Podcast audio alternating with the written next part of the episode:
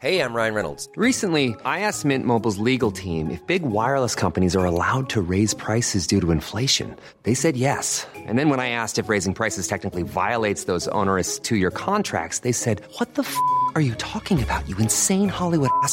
F- So to recap, we're cutting the price of Mint Unlimited from $30 a month to just $15 a month. Give it a try at mintmobile.com slash switch. $45 upfront for three months plus taxes and fees. Promo rate for new customers for limited time. Unlimited more than 40 gigabytes per month. Slows. Full terms at mintmobile.com. Ever catch yourself eating the same flavorless dinner three days in a row? Dreaming of something better? Well, HelloFresh is your guilt-free dream come true, baby. It's me, Keke Palmer. Let's wake up those taste buds with hot, juicy pecan-crusted chicken or garlic butter shrimp scampi. Mm. Hello Fresh. Stop dreaming of all the delicious possibilities and dig in at HelloFresh.com. Let's get this dinner party started. There's never been a faster or easier way to start your weight loss journey than with PlushCare. PlushCare accepts most insurance plans and gives you online access to board-certified physicians who can prescribe FDA-approved weight loss medications like Wegovy and Zepbound for those who qualify. Take charge of your health and speak with a board-certified physician about a weight loss plan that's right for you. Get started today at plushcare.com slash weight loss. That's plushcare.com slash weight loss. plushcare.com slash weight loss.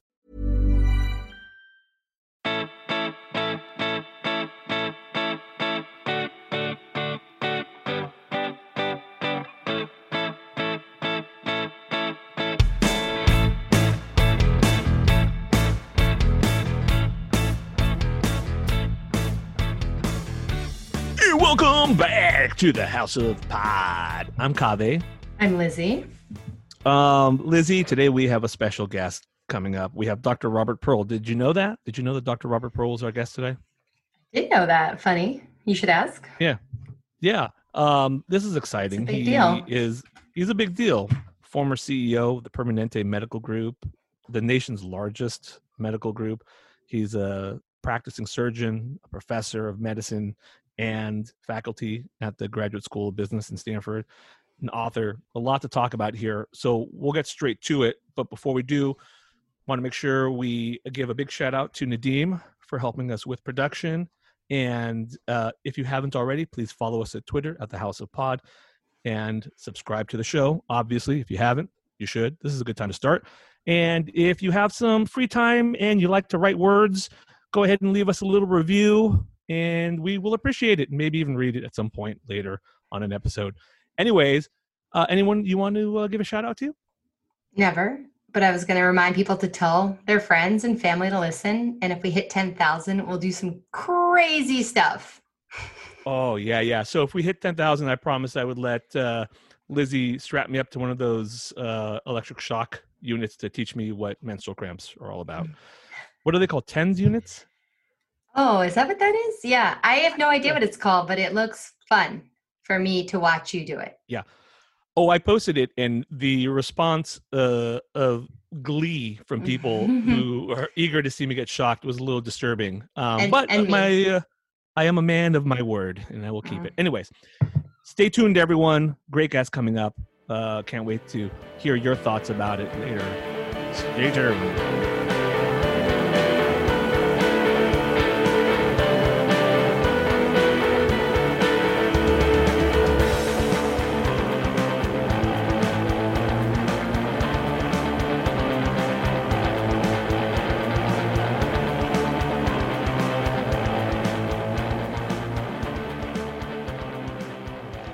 And welcome back. Today we have a very special guest. He is Dr. Robert Pearl.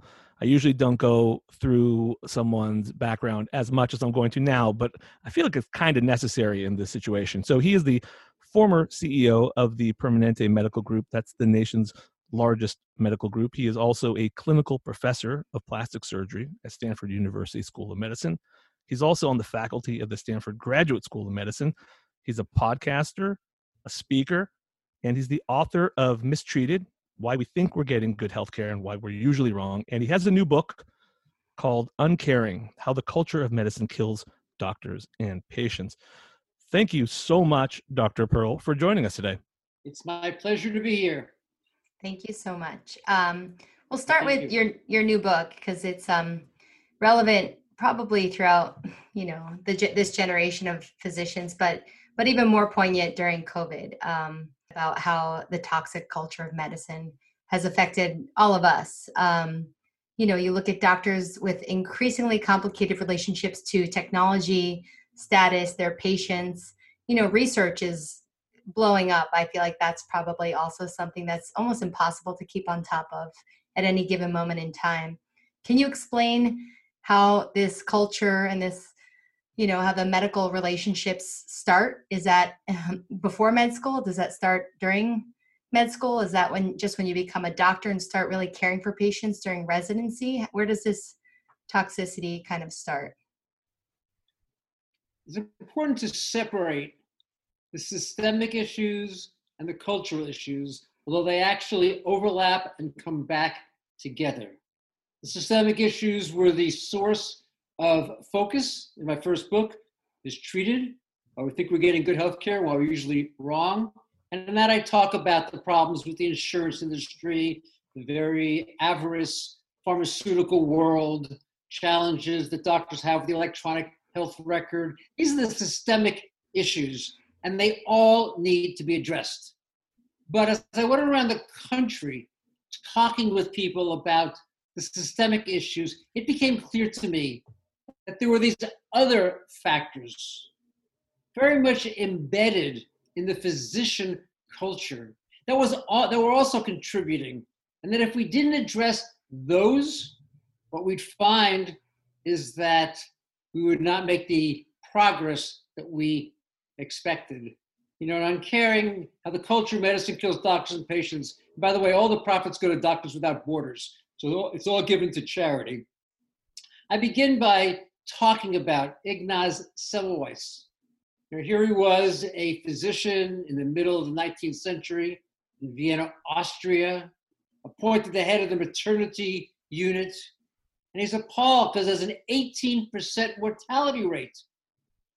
And the hospital next door, run by nurse midwives. Imagine that. Here's the leading academic center and the facility run by the nurse midwives has a mortality two thirds lower. At the time, the most likely or most frequent cause of death, puerperal fever. where Women would get an infection of the uterus that would spread to their bodies and kill them. And the etiology was thought to be miasmas, these smelly particles wafting up in the streets below. And he decided he wanted to do something about it, as you both know. Often in medicine, advances are made through serendipity. A colleague nicks his finger during an autopsy on a woman who has just died from puerperal fever and goes on to develop not just a local infection, but to die with exactly as the same clinical course as these women postpartum. And he hypothesizes that maybe it's the physicians carrying something, either on their hands or on the leather aprons they wear to protect their three piece suits from the autopsy room to the delivery room. So he says everyone will change their apron and dip their hands in chlorinated water, and lo and behold, mortality drops from 18% to under 2%. 90% reduction. Guess what happens? Nobody listens. Nothing. Nothing. yeah, I mean, data. Nothing happens. Nothing changes. You know, when we talk about these systemic issues, that's why I'm focusing on the culture. We talk about the systemic issues. We say it's too much, not enough money, or too expensive, not enough time. The EHR. None of that was in play. None of that was in play, and yet the doctors across, not just his hospital, but all of Europe and around the world, dismissed his findings, didn't follow it, and he ends up dying alone in a mental institution four years later. You can't explain this except by understanding the physician culture. It's interesting too, because in that example, you discuss how the doctors of the time wore the aprons on purpose like that. Because you would you might think, why not just hose it down? Seems like an easy enough thing for people to do. But the culture at the time what they thought was like very punk rock was that to leave all the guts and the gore on that apron as if to show people this is how hardcore I am. This is how great I am. This is how much I've done, how much I've seen. And it's that it's almost like the seeds of that culture are being seen right there. We don't do that now. We wear very clean white coats, but the same sort of concept still holds. People may not be washing their hands as well between cases. People still may not be, you know, taking off things that could transfer fomites, be potential sources of infection. That that inherent problem is still there. What why is it so hard to change the culture of medicine? Well, let me add the fact that although we all know that the most common hospital acquired infection, the leading cause of death for inpatients is an infection, most often from C. difficile, not from coronavirus that travels through the air, but C. difficile that goes on the hands of doctors. And yet, when you put observers, hide them in the corners so they can watch what doctors do, one in three times we fail to wash our hands going from one room to another. It's just like in Semmelweis's time. There's no cost Yeah. with the uh, alcohol-based disinfectants. It takes less than a second, and yet we don't do it because this is the culture. Because culture says we're doctors, we're healers. We can't be carrying disease. And as you said back in Semmelweis's time, those leather aprons covered with blood and pus, they were signs of experience. They were the elevation of status. And that's the point I think that is so important for listeners to understand Yeah. that what culture's about is how do I seem more important? How do I get more privilege? We sometimes associate that with money, and money's an issue, but it's just as much about status. I mean, think about how we treat primary care in healthcare today. We put it down at the bottom, down at the bottom of all the specialties. And where does it start? It starts on day one of medical school. We think about the white coat ceremony that is so remarkable. It's the first day of school, and names are called one at a time. And medical students with their parents in the audience march on stage, and someone from the faculty places that white coat on their backs, with one exception. If the parents are doctors, now the parent puts the coat on. Now, again, I want the listeners to be thinking about how does any of this make sense? I mean, imagine the audience is someone who's both parents work two jobs to help their kid get through school or go to medical school. Why should they not be as proud? Right. It has nothing to do with the parental pride. It has to do with the parents saying to the faculty, you can teach the culture to my child for four years of medical school and four to six years of residency. Right. And why can the parent who's a doctor do it? Because they already understand the culture. It is the beliefs, the values, the norms that we learn in medical school and residency. We Yeah. carry them through our entire career, and they're Yeah. so hard to change because we learn them so early in life. The family you grew up in, how to behave, and how you, it's hard to change it. it's like an exclusive fraternity. It's not it's not an awesome culture. You're right. I never thought about that on day one it being so exclusive. And also when you mention like keeping primary care docs and primary prevention and healthcare prevention we know that that's kind of the key to health. Um, that's not the focus either everyone romanticizes and glorifies anatomy class from tv and movies and that's what everyone thinks about as their first med school experience and maybe a lot of listeners don't know but that's sort of romanticizing surgery. It, that's not primary care. That's not like, you know, to, to apply that. And I think a lot of what this, maybe what you're talking about is that culture change is so slow. You know, I, I'd love to hear if you have a story about how those leather aprons that were covering their, I didn't know it was a three piece suits, but how, did- how did they get out of the three piece suits? Because that's awesome. It must have been really sweaty and gross. But why do you think it's so hard to change the culture of medicine? Do you think it's because it's just a slow thing that will change, or is it just we're stubborn, inbred people with like lots of cronyism, and we're obviously trying to keep it within the family, like you said? I think there's three reasons. The first one is there are systemic issues, by which I mean the things that pay us more money we're likely to want to do.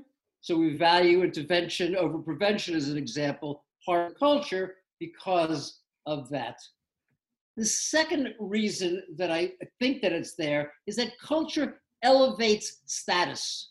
So why do we pay less attention to social determinants of health or prevention? Because in the minds of the doctor, almost anyone can do that. So it's not that if a nurse practitioner can do it or if a nutritionist can do it, then it doesn't add to our status and therefore right. we don't value it that much. But the third piece is that it gives us comfort. The culture allows us to go about doing our job. A great example to me is how denial and repression are so embedded in the culture of medicine. Where did they come from? They came from the fact that we used to not be able to do very much for patients. They came from the fact that the, even the end of the 20th century, we didn't know so many parts of the cause of disease. We didn't understand heart disease. We had a very minuscule knowledge of cancer and a variety of infectious diseases.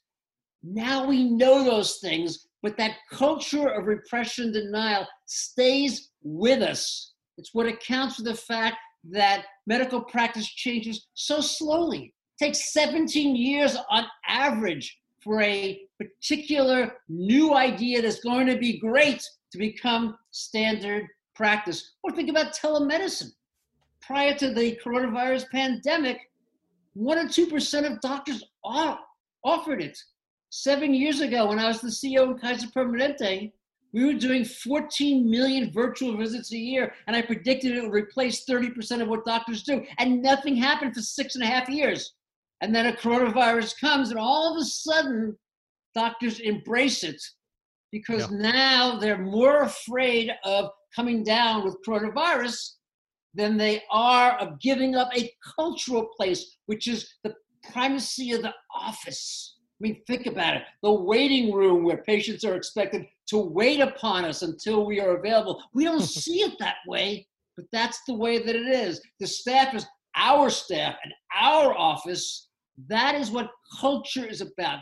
But before listeners think I'm negative about all of this, I also want to point out that in the pandemic, it was culture that saved not only doctors, but patients. I mean, early on, remember, we didn't have the protective gear. So doctors put on garbage bags when there were no gowns. They put on yeah. salad lids when they couldn't get N95 masks. They passed tubes down the throats of patients, knowing full well that every time as that tube went through the cords, the patient would cough, spewing virus in the doctor's face. You know, when they had two patients in one ventilator, they figured out how to put two patients on the same machine. It had not only never been done, it had never been even thought about.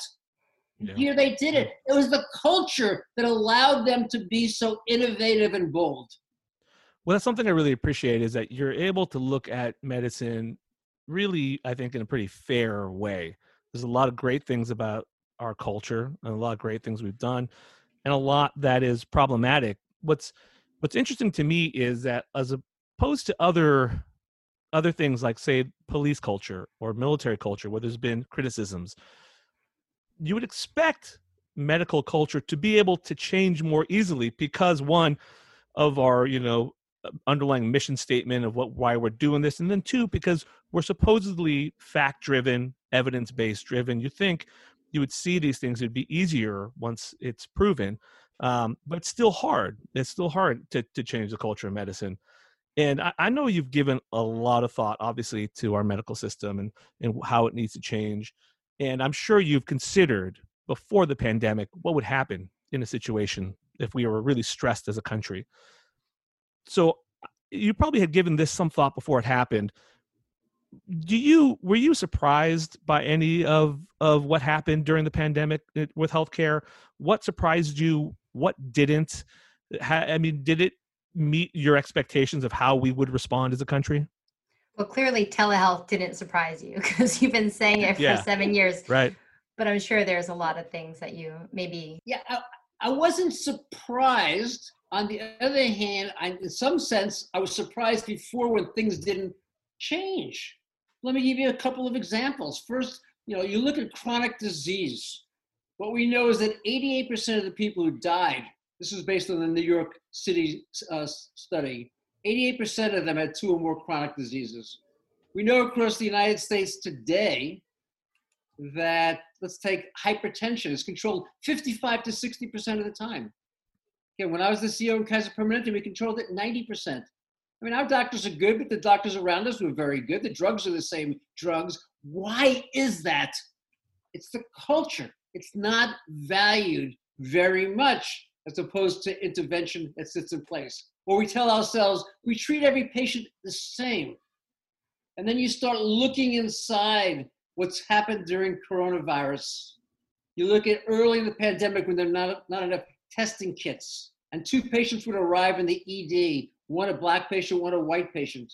And we tested the white patient twice as often, despite the fact that the black patient had a three times higher mortality. Or when patients had procedures right. done, we gave 40% less pain medication to black patients. You go on and on. The maternity, yeah.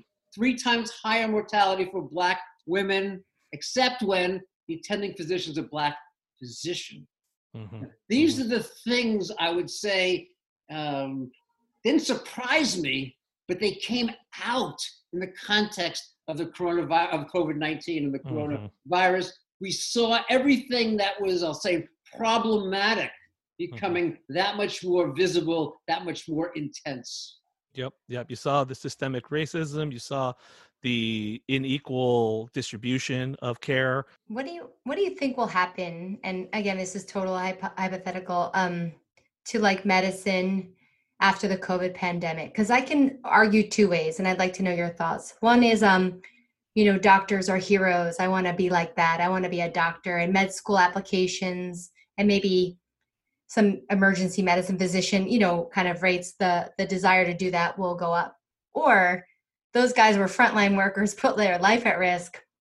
I definitely don't want to have to do that on my own. And also some of the terrible um, kind of uh, political talking about doctors making so much money off of COVID and the deaths and how that might deter people. So, with all that kind of rhetoric and garbage in the background and truth, I mean, we all saw doctors, like you said, be innovative and be heroes, along with nurses, nurses, lab techs, janitors. We know it's the whole the whole group of people. But where do you see the direction of medicine? Do you see the volume and desire to go up, or do you see the volume and desire to go down? Well, first, let me point out, because I think it's so vital. I wrote about it in Forbes.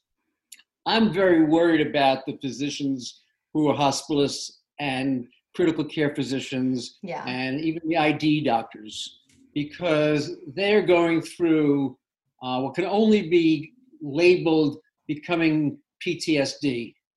I spoke yeah. to one physician who lost four patients in one day. I yeah. talked wow. to a resident who inherited six patients in the critical care unit on the first day of the ICU rotation. They were all dead by the end. I talked to a woman physician who was probably the grittiest, smartest, best physician I know, and she was telling me she couldn't go to sleep at night and she'd wake up in the morning before the sun rose covered in sweat. I am hoping that we not only provide enough psychological support, but this is the cultural piece. What do we say as doctors? Tough it out. How many days of work did you miss as a resident? Probably none, right? Because that's the culture. 80 yeah. hours a week is considered an easy week. I mean, we're making it easier on the residents by only making the work. This, this is the culture you're raised in. And the last thing you're going to do is admit you're hurting and getting help. And it's the most important thing that has to be there. So I want to point that out, particularly for listeners who may be critical care physicians or hospitalists taking care of patients with severe COVID. I still think that medicine is the greatest profession. I still think that uh, people are going to choose it. Uh, none of us chose it for the money. There's a lot easier places, particularly in the past 20 years, in the financial world, in the banking world, in the investment world. Yeah. You know? We were all at the top of the class, so we could have done that just as easily no, it's a mission driven world. What worries me is that we're losing that mission. I think in the post coronavirus world, it is not clear. But again, I do teach at the Stanford Graduate School of Business, and I look at this question of what's the world going to be like post COVID? And I'm more negative about the economics of the United States, not the stock market, because the stock market is driven by a different set of factors, but by the day to day majority of the people. The federal government will have borrowed $8 trillion. It'll have to be repaid with interest. By law, states have to have a balanced budget. And unless you're in a place like California with Google and Facebook and uh, Netflix, most states are going to struggle with that. And we know that small businesses, 80% of businesses say they're going to continue to need financial help to survive, the ones that are still there that haven't gone out of existence. And when you start looking at how can you rein in costs in a predictable way, what you start to see is you can't do it in a fee service world.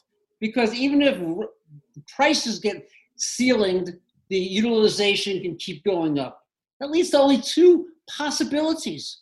Number one, you could end up with rationing, because rationing will solve the problem. You can only do a certain number of operations, procedures, tests, whatever it's going to be. If not, you're too old for the heart surgery. Uh, you're get on the end of the line for total joint replacement. This drug is not covered, not because it doesn't work, just because it's too expensive. Yeah. Or will transform healthcare. I will transform it in a way that I believe has to start with a single capitated, that's the technical word, a single payment. Whether to doctors in a hospital, whether to a community, it can be done in lots of different ways. And with that payment, now physicians are going to say, okay, well, what are we going to do now? Because we're now at risk.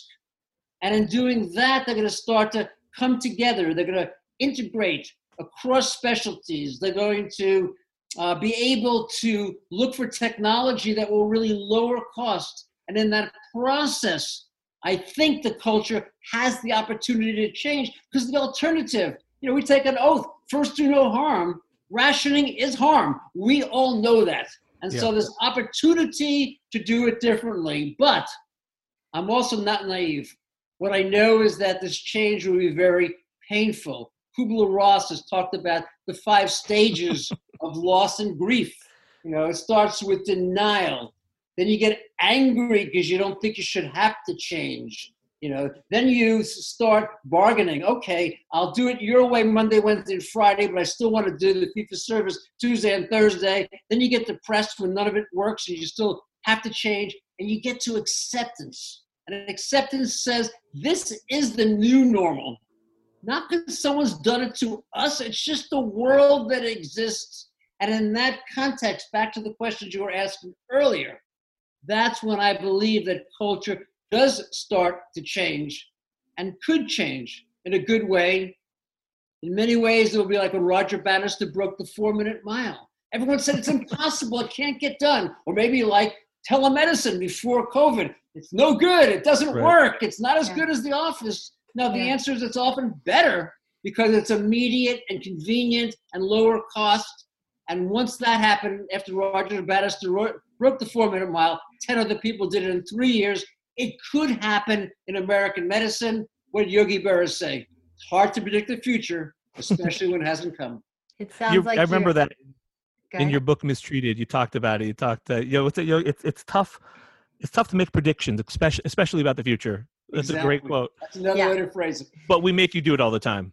Yeah. we're gonna probably ask you to do it two more times on right. this episode. Right. It sounds like you're very sort of hopeful or at least um, very optimistic with respect to the field of medicine. You you know you you appreciate it. I still i i don't regret it. It's a good career that i find value and joy. That's fundamentally the most important part but to get people back to those roots like you said you know there is so much ptsd and just now when you mentioned rationing i'm just like all i could think about is bigotry and racism it, that's like a terrible path for doctors and specifically American doctors. Like, I can't even imagine how much that is fraught with just so much problems.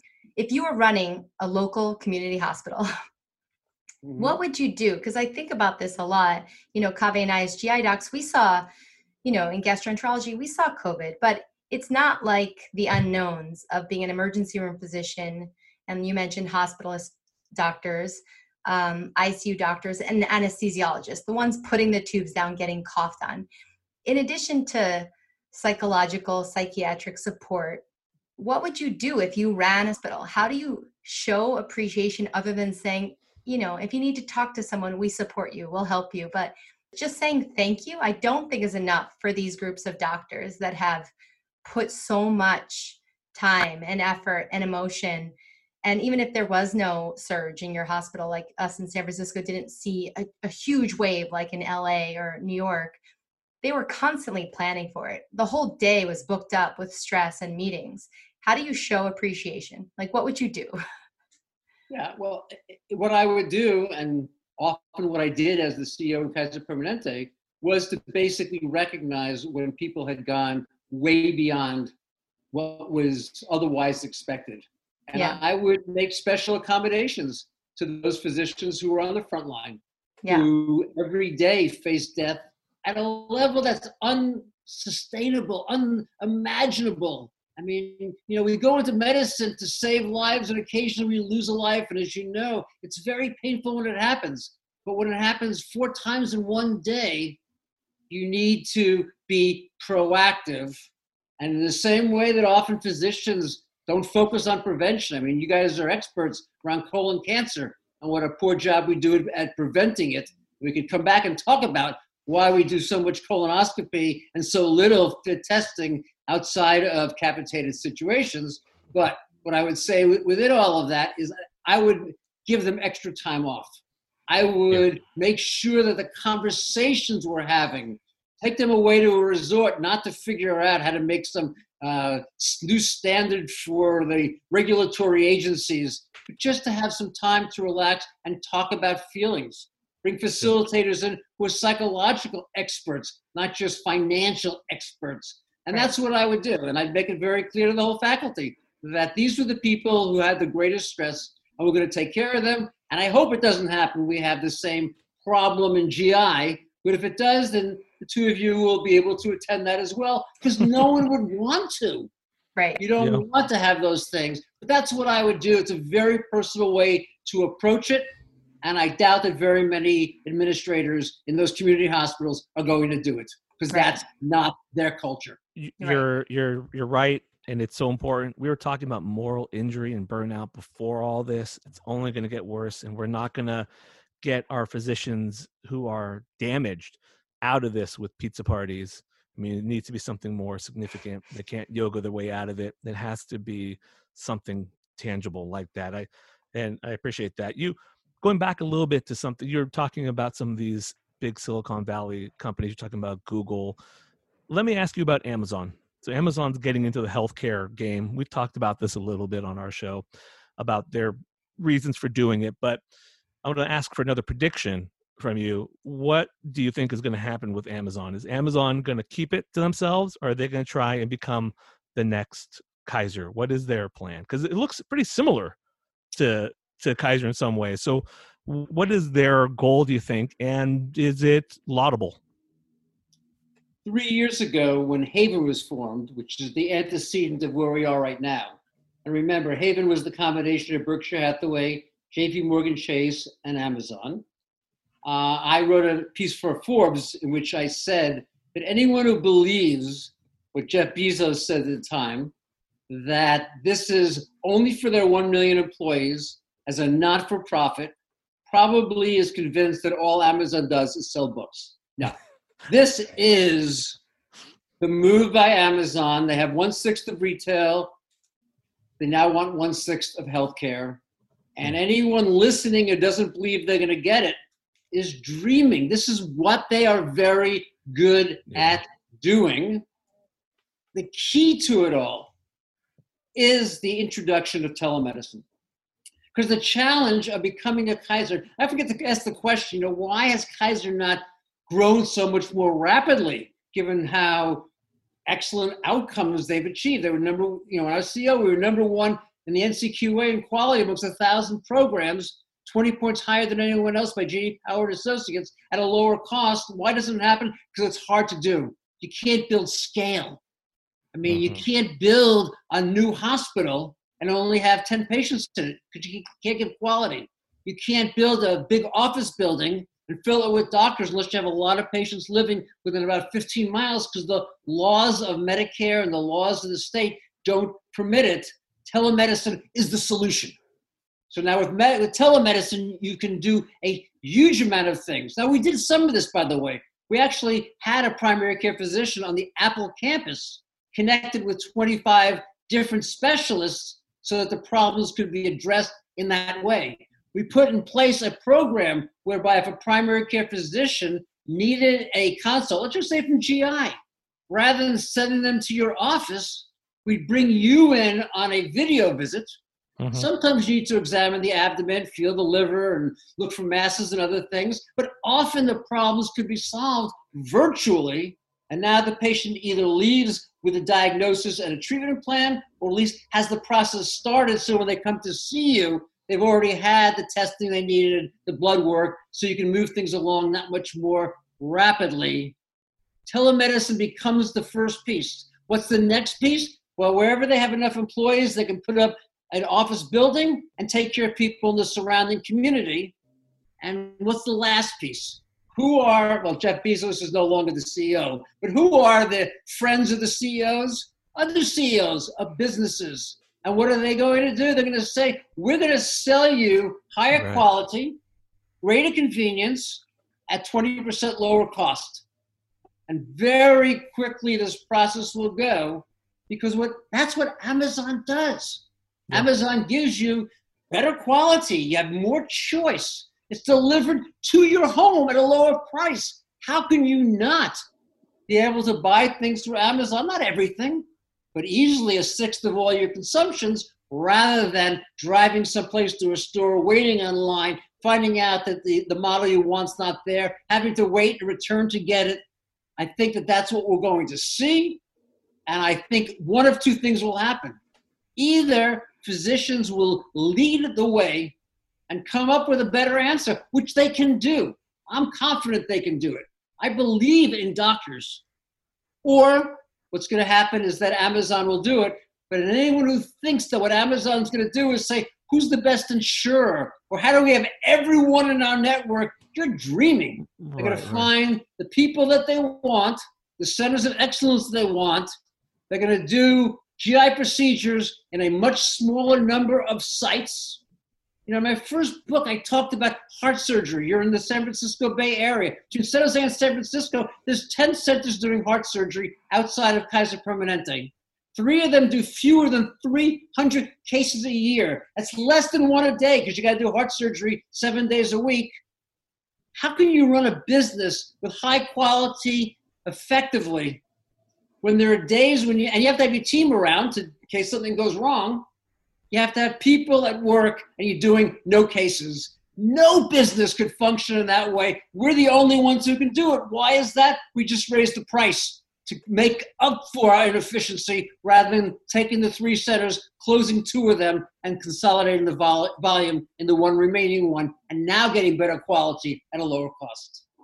Yeah. That's a that's a great breakdown, and it makes a lot of sense. I mean, will they do it well? Certainly, they they'll find a way to to do it well. And doctors may have their faults. We talk about the toxicity of medical culture, but largely, as you discussed, doctors go into this for the right reasons. There's also a good reason Jeff Bezos didn't become a doctor. He has a different mission statement than than the rest of us do in medicine, and it won't be the same. It won't be the same for everybody, at least. So it doesn't seem like it'll be um, a great answer if we let that be the answer. Um, that's that's an excellent point. Let let me let me ask you though. It all kind of rests on the fact that televisits are the future. Now, I'm sure you follow the patient satisfaction scores and you, you've seen surveys about this.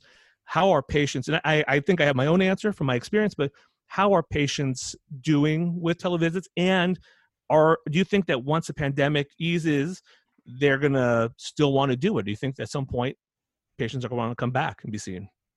It's a great question because today a survey came out which had identical results to what we found in Kaiser Permanente.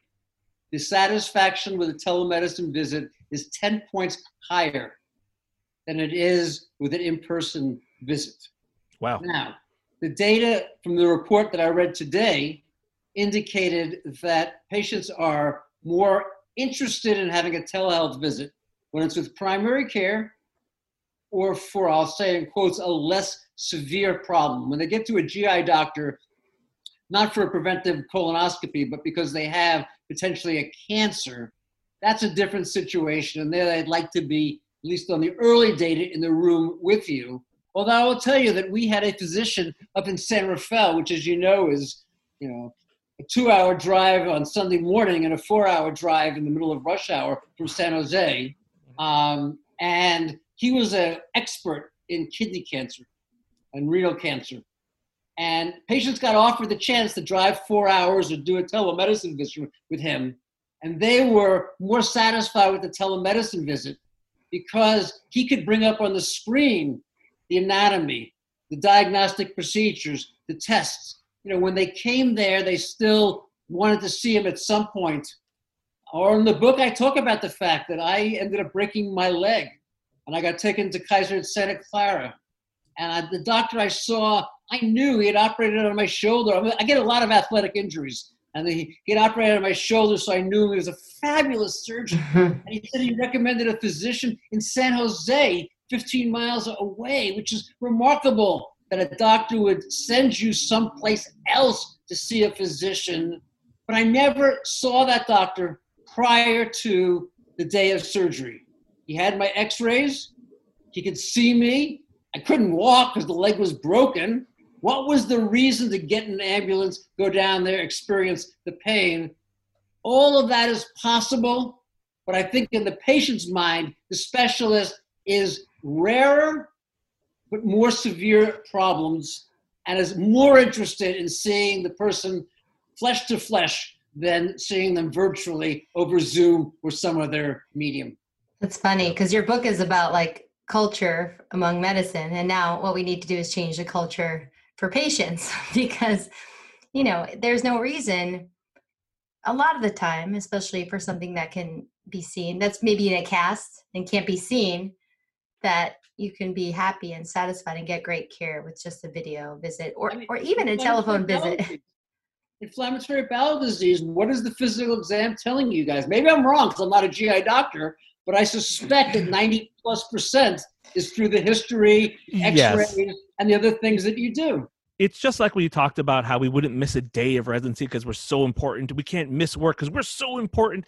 What telemedicine has taught us is for most cases, and certainly not all, most cases, we're going to do what we're going to do based on the history and and that's the majority of care can be delivered i think very well in that way and i think now we have evidence that's starting to prove that and i think from the pandemic we're going to have even more.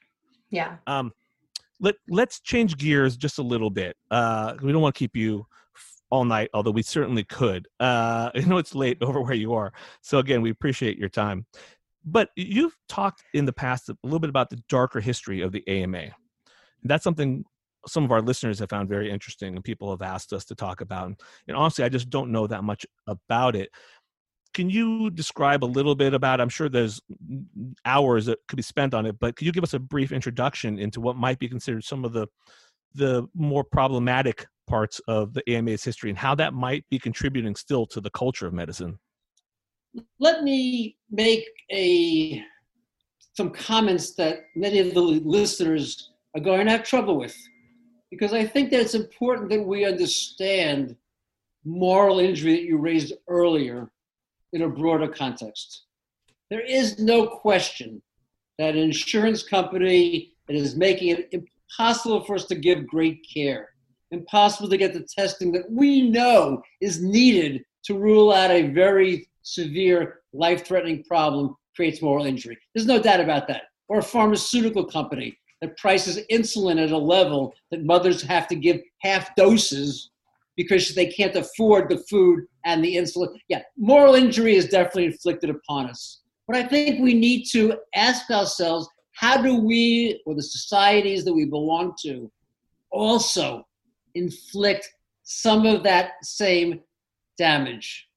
Now, we saw that in out of network surprise billing. One in five patients who came to an ED last year or had a surgery received a surprise bill.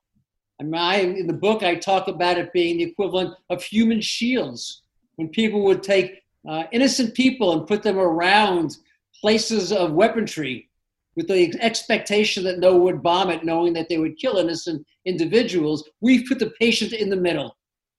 I think that creates moral injury. We can debate that, but that's the way that I think that it is, and very different than it was a generation or two ago.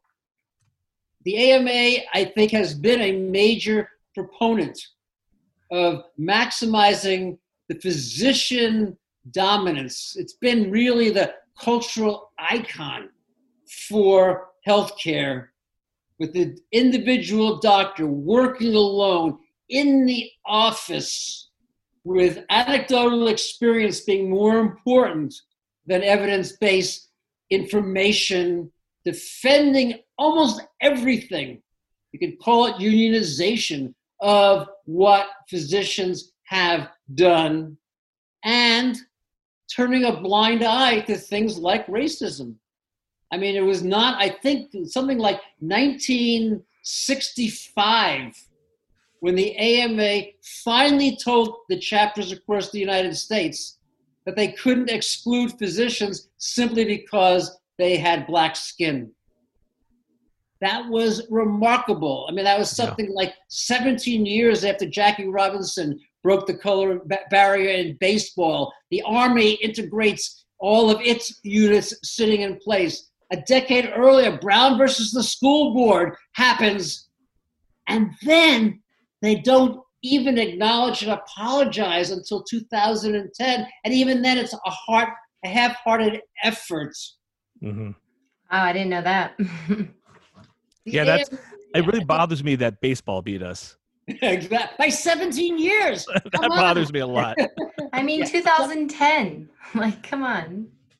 So I think that I don't. I don't think the AMA is any worse than some of the national specialty societies the ones that defend out of network billing and surprise billing. Of course, now it's Congress passed a law saying it won't be legal anymore, or the ones that essentially defend doctors doing procedures for which they have inadequate volume to mm-hmm. achieve the best results. You know, laparoscopic hysterectomy is the, in general, 80% of the time, the better operation than an open procedure. When I asked the chiefs of OBGYN, 16 of 18 were women, how many of these operations would a doctor have had to do last year on you before you had led probably her, but him or her, uh, do the mm-hmm. laparoscopic hysterectomy for you? They all agreed about three to four months, 36 to 48. In the United States today, half of OBGYN physicians do fewer than 10. Mm.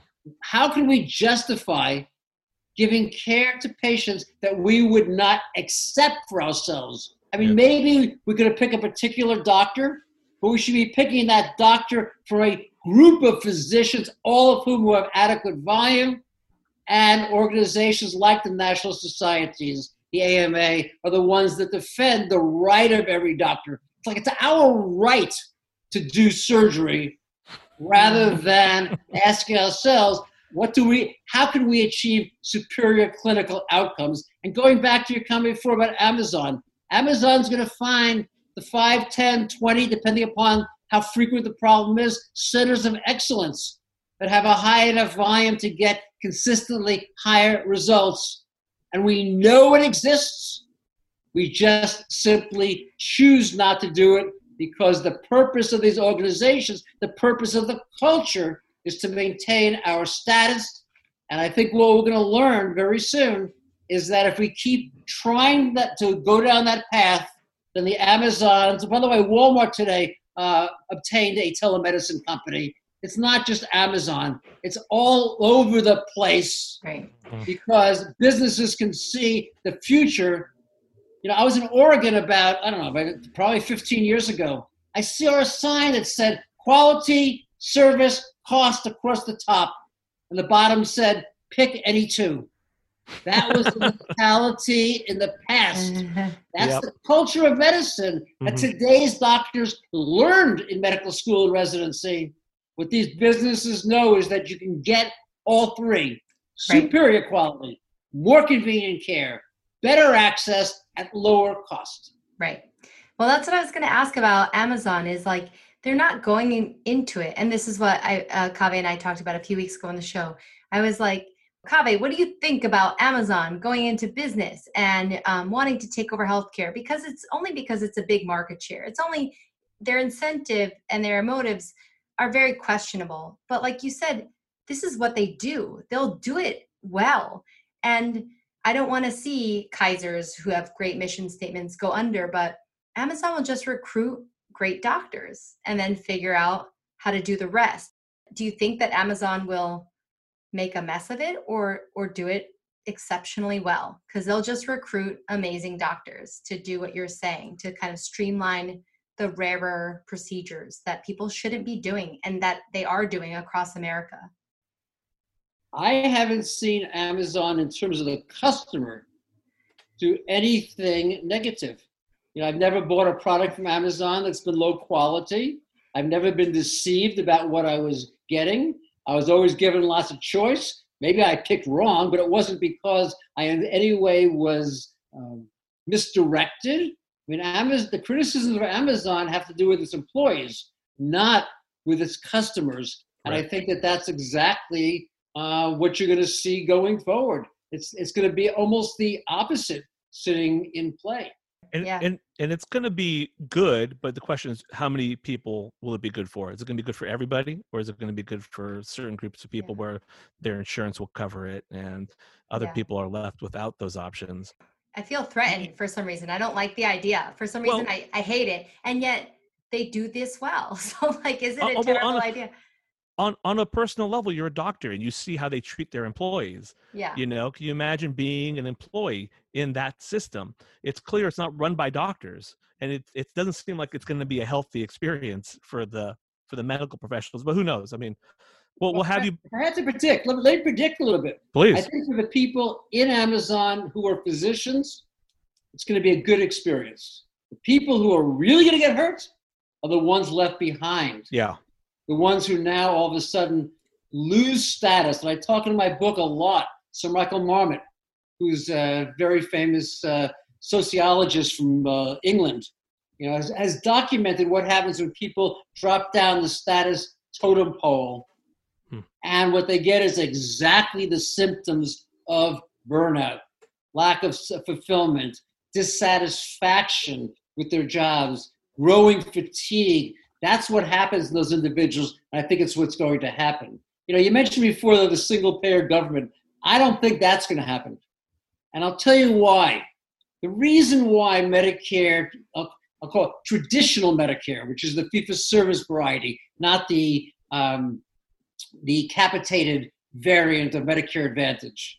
The reason it can do well is the government is, has the legal authority, unlike anyone else, to set pricing.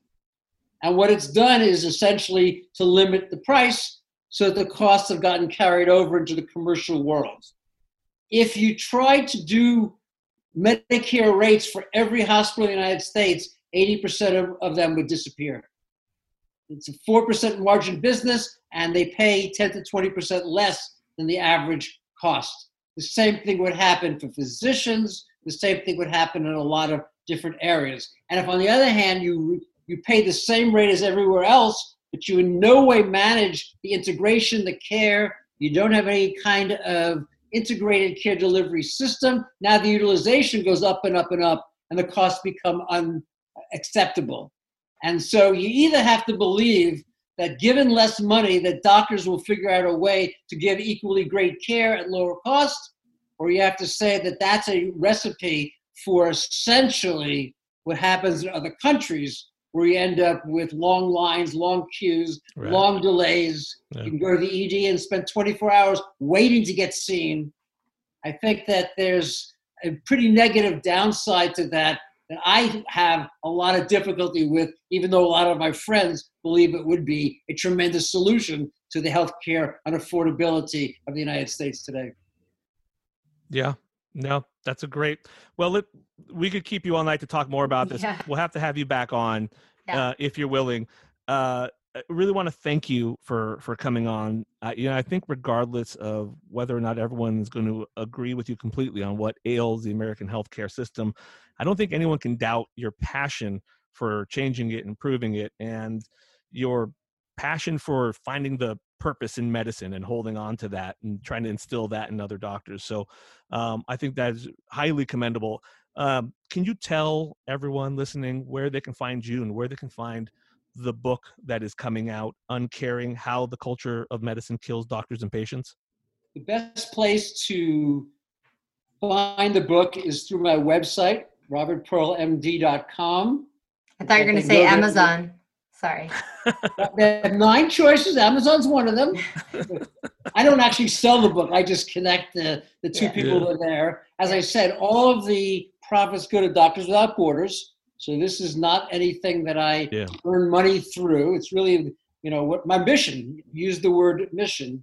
Uh, and so it's robertpearlmd.com is the best place to go. They can order the book. If they do it in the next uh, short while, they can get some freebies. They can get a signed book plate, discussion guide, a, uh, a reading list, and a chance to read the first chapter before anyone else does. But a couple, can I make one, one last point or two last points? Please. One is you raised such an important issue. I want the listeners to think about it, which is this notion of mission and purpose. And some of it has been taken from us as doctors, and some of it I believe we've taken from ourselves.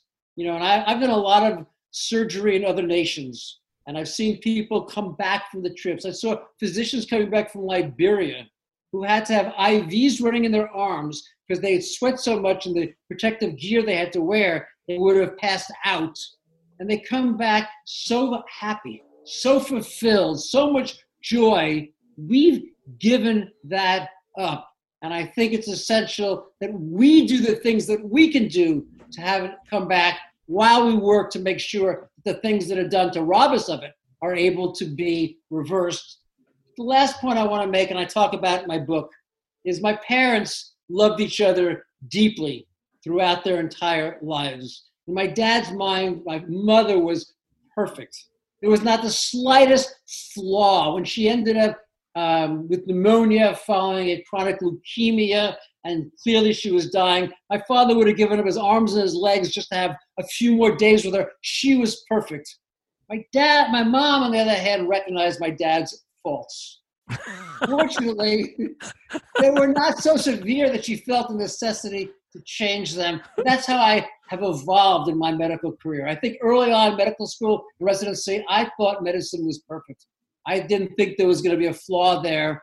I've since discovered and seen some things that are more severe than my dad's faults, but I love medicine as much as I did before, in the same way that my dad loved my mom as much as she loved her, despite the fact that my mom loved my dad as much as he loved her, despite being able to recognize some of the shortcomings that existed. Thank you so much for having me tonight. Now I now I need to read the book because I want to know more about your family. That's great.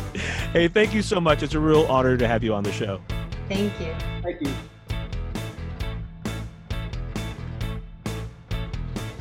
You ready? Mm hmm Oh well. No, I got another one. Hold on. Here's this one. I keep an extra in the chamber just for times like this. I was like, do you practice? This podcast is not a substitute for professional medical advice, diagnosis, or treatment.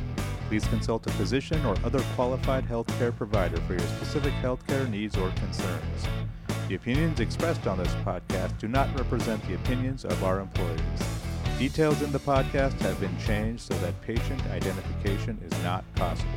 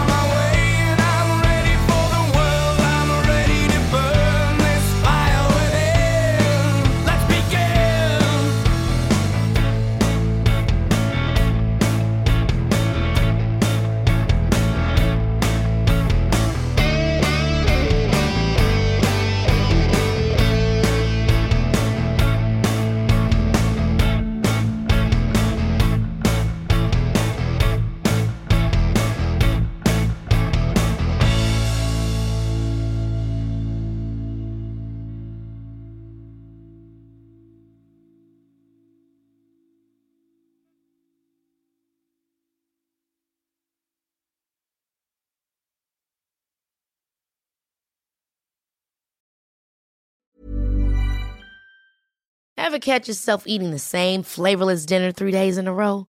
Dreaming of something better? Well, HelloFresh is your guilt-free dream come true, baby. It's me, Keke Palmer. Let's wake up those taste buds with hot, juicy pecan-crusted chicken or garlic butter shrimp scampi. Mm. Hello Fresh. Stop dreaming of all the delicious possibilities and dig in at HelloFresh.com. Let's get this dinner party started.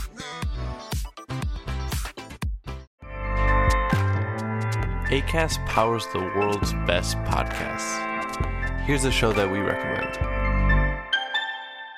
The Real Housewives is a guilty pleasure for most, but if you're looking to not feel guilty about that pleasure, tune in to Everything Iconic with me, Danny Pellegrino, where I break down all the messy moments and behind the scenes antics of Bravo's popular franchise. And on Everything Iconic, I also interview celebrity guests like Kelly Ripa, Keke Palmer, Drew Barrymore, Cameron Diaz, and more about their guilty pleasures, their past work, and so much more. So if you're pop culture obsessed and find yourself watching way too much reality TV like me, tune in to Everything Iconic with Danny Pellegrino wherever you listen to podcasts. ACAST helps creators launch, grow, and monetize their podcasts everywhere. ACAST.com.